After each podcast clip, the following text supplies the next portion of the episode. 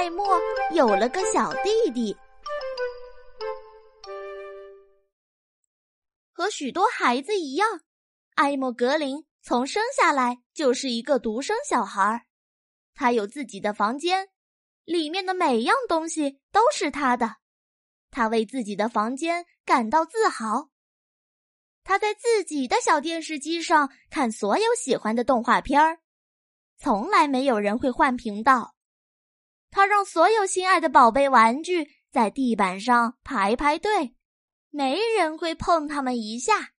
叔叔塞尔西送给他一罐啫喱糖豆，艾莫可以吃掉每一颗，就他一个人，想吃哪种颜色的就吃哪种颜色的，不用担心会有人吃掉橙色的，因为艾莫格林的爸爸妈妈根本不吃啫喱糖豆。爸爸妈妈觉得艾莫格林是他们见过的最有趣、最聪明和最可爱的孩子。艾莫格林很开心，因为做一个别人眼里最有趣、最聪明和最可爱的孩子，真是件让人高兴的事。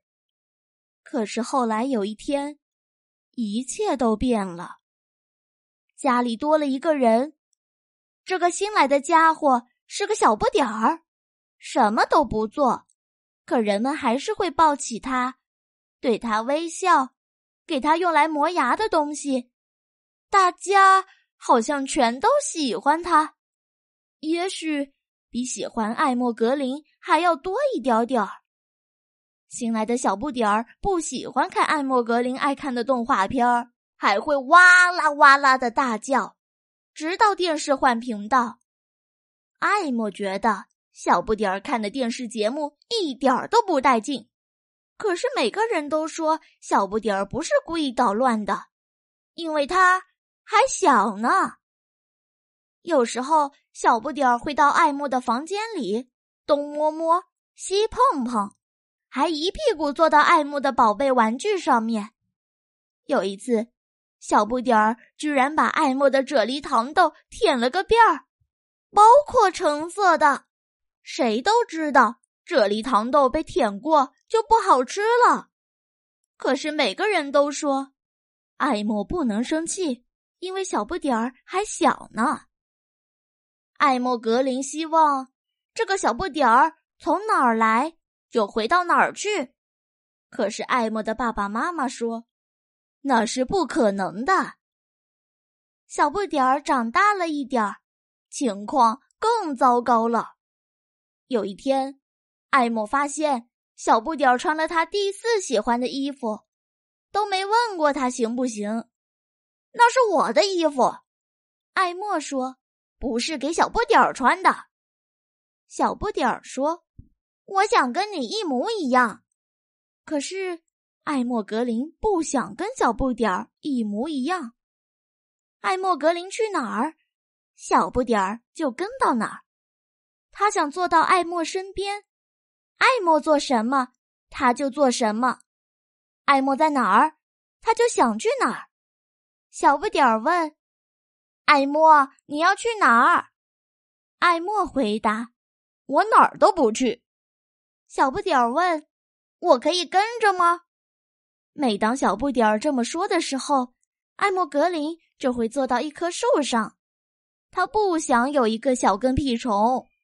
有一天，倒霉的事儿发生了。小不点儿的床被搬进了艾莫格林的房间。现在，艾莫甩不开这个跟屁虫了。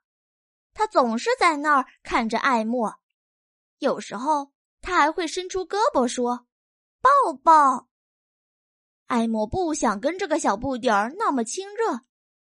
可是，有一天晚上，一切都变了。艾莫格林做了一个噩梦，那个梦很可怕。一个张牙舞爪的大妖怪在后面追艾莫，还挥舞着大巴掌，牙齿咬得嘎巴嘎巴响。艾莫尖叫起来。这时候，小不点儿勇敢的爬下自己的床，紧紧的搂住了艾莫。滚开，可怕的大妖怪！小不点儿使劲儿的喊。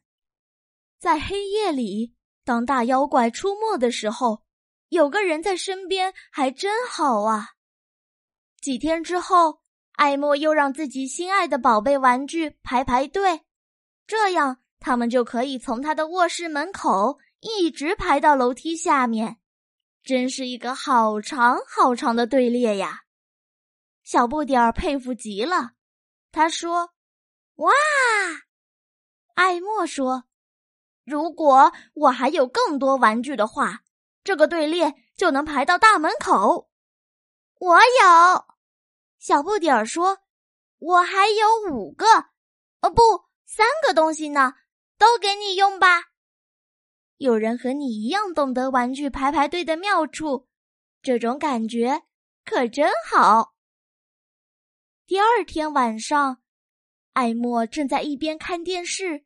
一边哈哈大笑，小不点儿看着艾莫，又看看电视，然后他也哈哈大笑起来。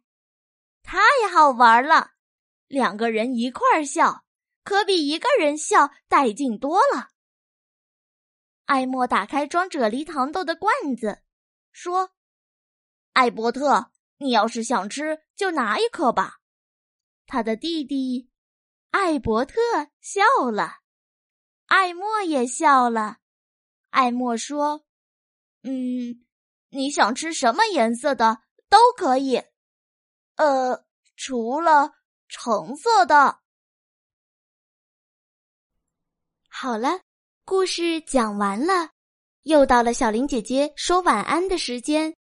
亲爱的小宝贝，睡吧，晚安。